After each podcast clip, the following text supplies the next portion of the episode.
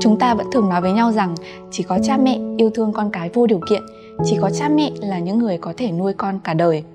Giữa cha mẹ và con cái luôn có một sợi dây kết nối đặc biệt. Có nhiều người cảm thấy họ hoàn toàn thay đổi từ khi có con.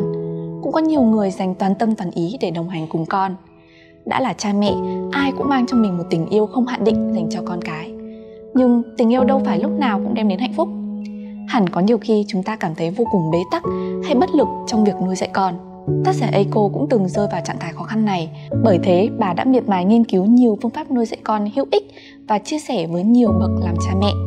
Bản thân bà cũng áp dụng những phương pháp này để nuôi dạy và định hướng cho các con của mình.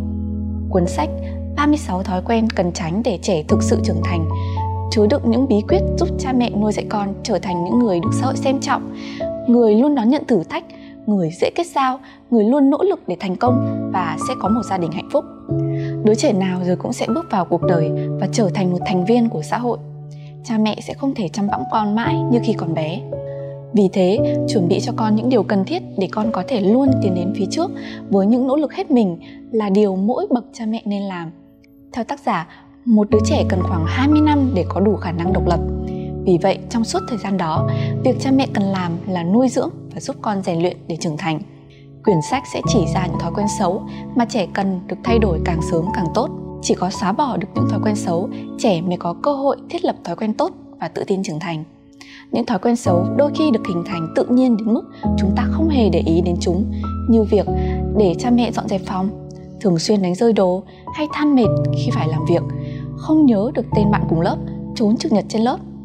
Bên cạnh việc chỉ ra những thói quen nhỏ nhặt đó, tác giả cũng đưa ra những hướng dẫn chi tiết cần thiết để cha mẹ giúp trẻ thay đổi. Một cuốn sách thực tế và tỉ mỉ của một người mẹ sẽ đem đến cho người đọc những hướng dẫn thân mật, gần gũi. Mỗi khi cảm thấy mệt mỏi, hãy dừng lại, hít thở thật sâu, thư giãn và phục hồi năng lượng để tiếp tục. Những đứa trẻ vẫn đang cần bạn hướng dẫn mỗi ngày. Công việc làm cha mẹ thực sự khó khăn nhưng cũng đem đến nhiều điều ấm áp. Được nhìn thấy con trưởng thành chính là niềm hạnh phúc vô cùng của mỗi bậc cha mẹ. Đó cũng là mục đích quan trọng để tác giả Aiko viết nên cuốn sách 36 thói quen cần tránh để trẻ thực sự trưởng thành.